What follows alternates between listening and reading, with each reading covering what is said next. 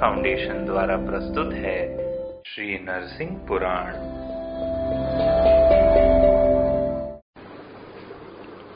ओम नमो भगवते श्री नरसिंहाय नमः। चौवालीसवा अध्याय। नरसिंह का प्रादुर्भाव और हिरण कश्यपु का वध। मार्कंडेय जी बोले, तदंतर प्रहलाद को कुशल पूर्वक समुद्र से लौटा देखकर, जिन्होंने उन्हें महासागर में डाला था, वे दैत्य बड़े विस्मित हुए और उन्होंने तुरंत यह समाचार दैत्यराज हिरण्यकशिपु को दिया। उन्हें स्वस्थ लौटा सुन दैत्यराज विस्मय में व्याकुल हो उठा और क्रोधवश मृत्यु के अधीन होकर बोला, उसे यहाँ बुला लाओ। असुरों के द्वारा बुरी तरह से पकड़े, पकड़कर लाए जाने पर दिव्य दृष्टि वाले प्रहलाद ने सिंहासन पर बैठे हुए दैत्यराज हिरण्यकशिपु को देखा। उसकी मृत्यु निकट थी। उसका तेज बहुत बढ़ा हुआ था। उसके आभूषण नील प्रभा युक्त मणियों की कांति से आच्छन्न थे। अतएव वह धूम युक्त फैली हुई अग्नि के समान शोभित हो रहा था। वह ऊँचे सिंहासन मंच पर विराजमान था। और उसे मेघ के समान काले ढाड़ों के कारण विकराल, अत्यंत भयानक, कुमार्गदर्शी एवं यमदूतों यमदूतों के समान क्रूर दैत्य घेरे हुए थे। प्रहलाद जी ने दूर से ही हाथ जोड़कर पिता को प्रणाम किया और खड़े हो गए। तब मृत्यु के निकट पहुँचाने वाली को, पहुँचने वाली की भांति अकारण ही क्रोध करने वाले उस दुष्ट ने भगवत भक्त पुत्र को उच्च स्वर से डांटते हुए कहा, अरे मूर्ख तू मेरा यह अंतिम और अटल वचन सुन। इसके बाद मैं तुझसे कुछ न कहूँगा। इसे सुनकर तेरी जैसी इच्छा हो, वही करना। यह कहकर उसने शीघ्र ही चंद्रहास नामक अपनी अद्भुत तलवार खींच ली।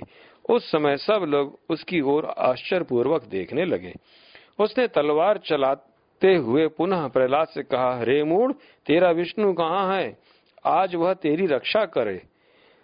तूने कहा था कि वह सर्वत्र है? फिर इस खंबे में क्यों नहीं दिखाई देता? यदि तेरा विष्णु को इस खंबे के भीतर देख लूँगा, तब तो तुझे नहीं मारूँगा। यदि ऐसा न हुआ तो इस तलवार से तेरे दो टुकड़े कर दिए जाएँगे। प्रहलाद ने भी ऐसी बातें देखकर उस परमेश्वर का ध्यान किया और पहले कहे हुए उनके वचन को याद करके हाथ जोड़ उन्हें प्रणाम किया। इतने ही दैत्य नंदन प्रहलाद ने देखा कि वह दर्पण के समान स्वच्छ खंबा, जो अभी तक खड़ा था, दैत्यराज की तलवार के आघात से फट पड़ा तथा उसके भीतर अनेक योजन विस्तार वाला अत्यंत रौद्र एवं महाकाय नरसिंह रूप दिखाई दिया, जो दानवों को भयभीत करने वाला था। उसके बड़े बड़े नेत्र, विशाल मुख बड़ी बड़ी डाढ़े और लंबी लंबी भुजाएँ थी। उसके नख बहुत बड़े और पैर विशाल थे। उसका मुख कालाग्नि के समान देदीपमान था। जबड़े कान तक फैले हुए थे और वह बहुत भयानक दिखाई देता था। इस प्रकार नरसिंह रूप धारण कर त्रिविक्रम भगवान विष्णु खम्बे के भीतर से निकल पड़े और लगे बड़े ज़ोर ज़ोर से दहाड़ने। नरेश्वर, यह गर्जना सुनकर दैत्यों ने भगवान नरसिंह को घेर लिया। तब उन्होंने अपने पौरुष एवं पराक्रम से उन सबको मौत के घाट उतार कर हिरण कश्यपु का दिव्य सभा भवन नष्ट कर दिया। राजन, उस समय जिन महाभटों ने निकट आकर नरसिंह जी को रोका, उन सबको उन्होंने क्षण भर में ही मार डाला। तत्पश्चात प्रतापी नरसिंह भगवान पर असुर सैनिक अस्त्र शस्त्रों की वर्षा करने लगे। भगवान नरसिंह ने क्षण भर में ही अपने तेज से समस्त दैत्य सेना का संहार कर दिया और दिशाओं को अपनी गर्जना से गुंजाते हुए वे भयंकर सिंहनाद करने लगे। उपयुक्त दैत्यों को मरा जान महासुर हिरण कश्यपु ने पुनः हाथ में शस्त्र लिए हुए अट्ठासी हज़ार असुर सैनिकों को नरसिंह देव से लड़ने की आज्ञा दी। उन असुरों ने भी आकर भगवान की, भगवान को सब ओर से घेर लिया। तब युद्ध में लड़ते हुए भगवान उन सभी का वध करके पुनः सिंहनाद करने लगे। उन्होंने हिरण कश्यपु के दूसरे सुंदर सभा भवन को भी पुनः नष्ट कर दिया। राजन अपने भेजे हुए उन असुरों को भी मारा गया। जान क्रोध से लाल लाल आँखें करके महाबली हिरण कश्यपु स्वयं बाहर निकला और बल अभिमानी दानवों से बोला, अरे, इसे पकड़ो पकड़ो, मार डालो मार डालो। इस प्रकार कहते हुए हिरण कश्यपु के सामने ही युद्ध करने वाले उन सभी महान असुरों का रण में संहार करके भगवान नरसिंह गरजने लगे। तब मरने से बचे हुए दैत्य दसों दिशाओं में वेग पूर्वक भाग चले। जब तक सूरदेव अस्ताचल को नहीं चले गए, तब तक भगवान नरसिंह अपने साथ युद्ध करने वाले हज़ारों करोड़ दैत्यों का संहार करते रहे।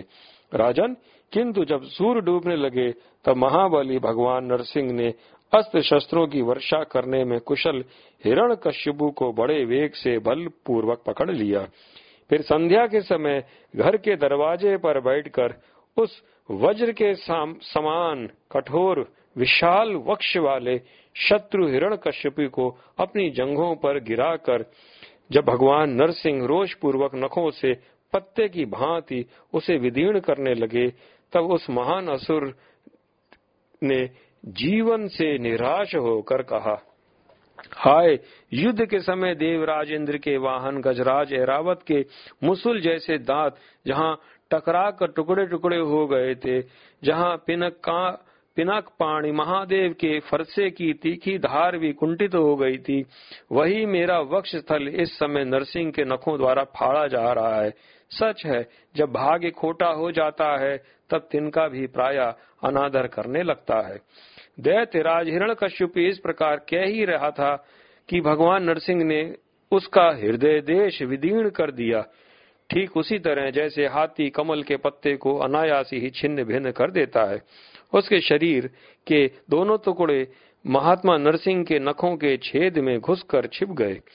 राजन तब भगवान सब ओर देखकर अत्यंत विस्मित हो सोचने लगे, अहो, वह दुष्ट कहाँ चला गया?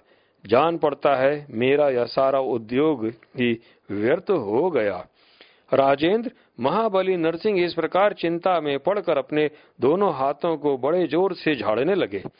राजन, फिर तो वो दोनों टुकड़े उन भगवान के नख छिद्र से निकलकर भूमि पर गिर पड़े। वे कुचल कर धूली कण के समान हो गए थे। यह देखकर रोषहीन हो, वे परमेश्वर हंसने लगे। इसी समय ब्रह्मादि सभी देवता अत्यंत प्रसन्न हो वहाँ आए और भगवान नरसिंह के मस्तक पर फूलों की वर्षा करने लगे।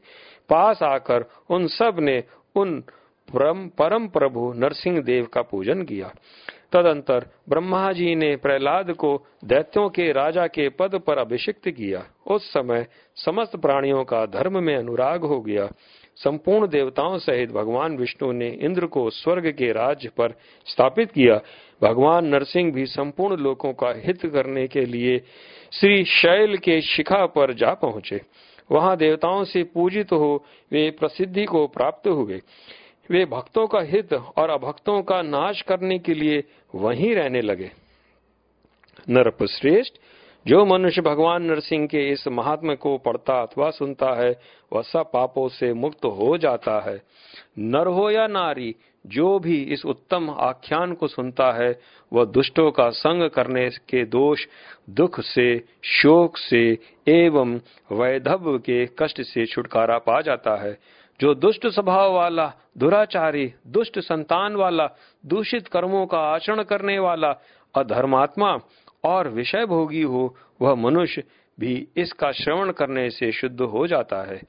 मनुष्य लोक पूजित देवेश्वर भगवान हरि ने पूर्व काल में चराचर जगत के हित के लिए अपनी माया से भयानक आकार वाला नरसिंह रूप धारण करके दुखदायी दैत्य हिरण कश्यपु को नखों द्वारा नष्ट कर दिया था। ओम नमो भगवते श्री नरसिंहाय नमः। श्री नरसिंह पुराण, गुरु श्री हितेंद्र के मुखार बिंदु से बोला गया। यह हम सबने सुना। अधिक जानकारी www.lordshrikalki.com पर प्राप्त करें।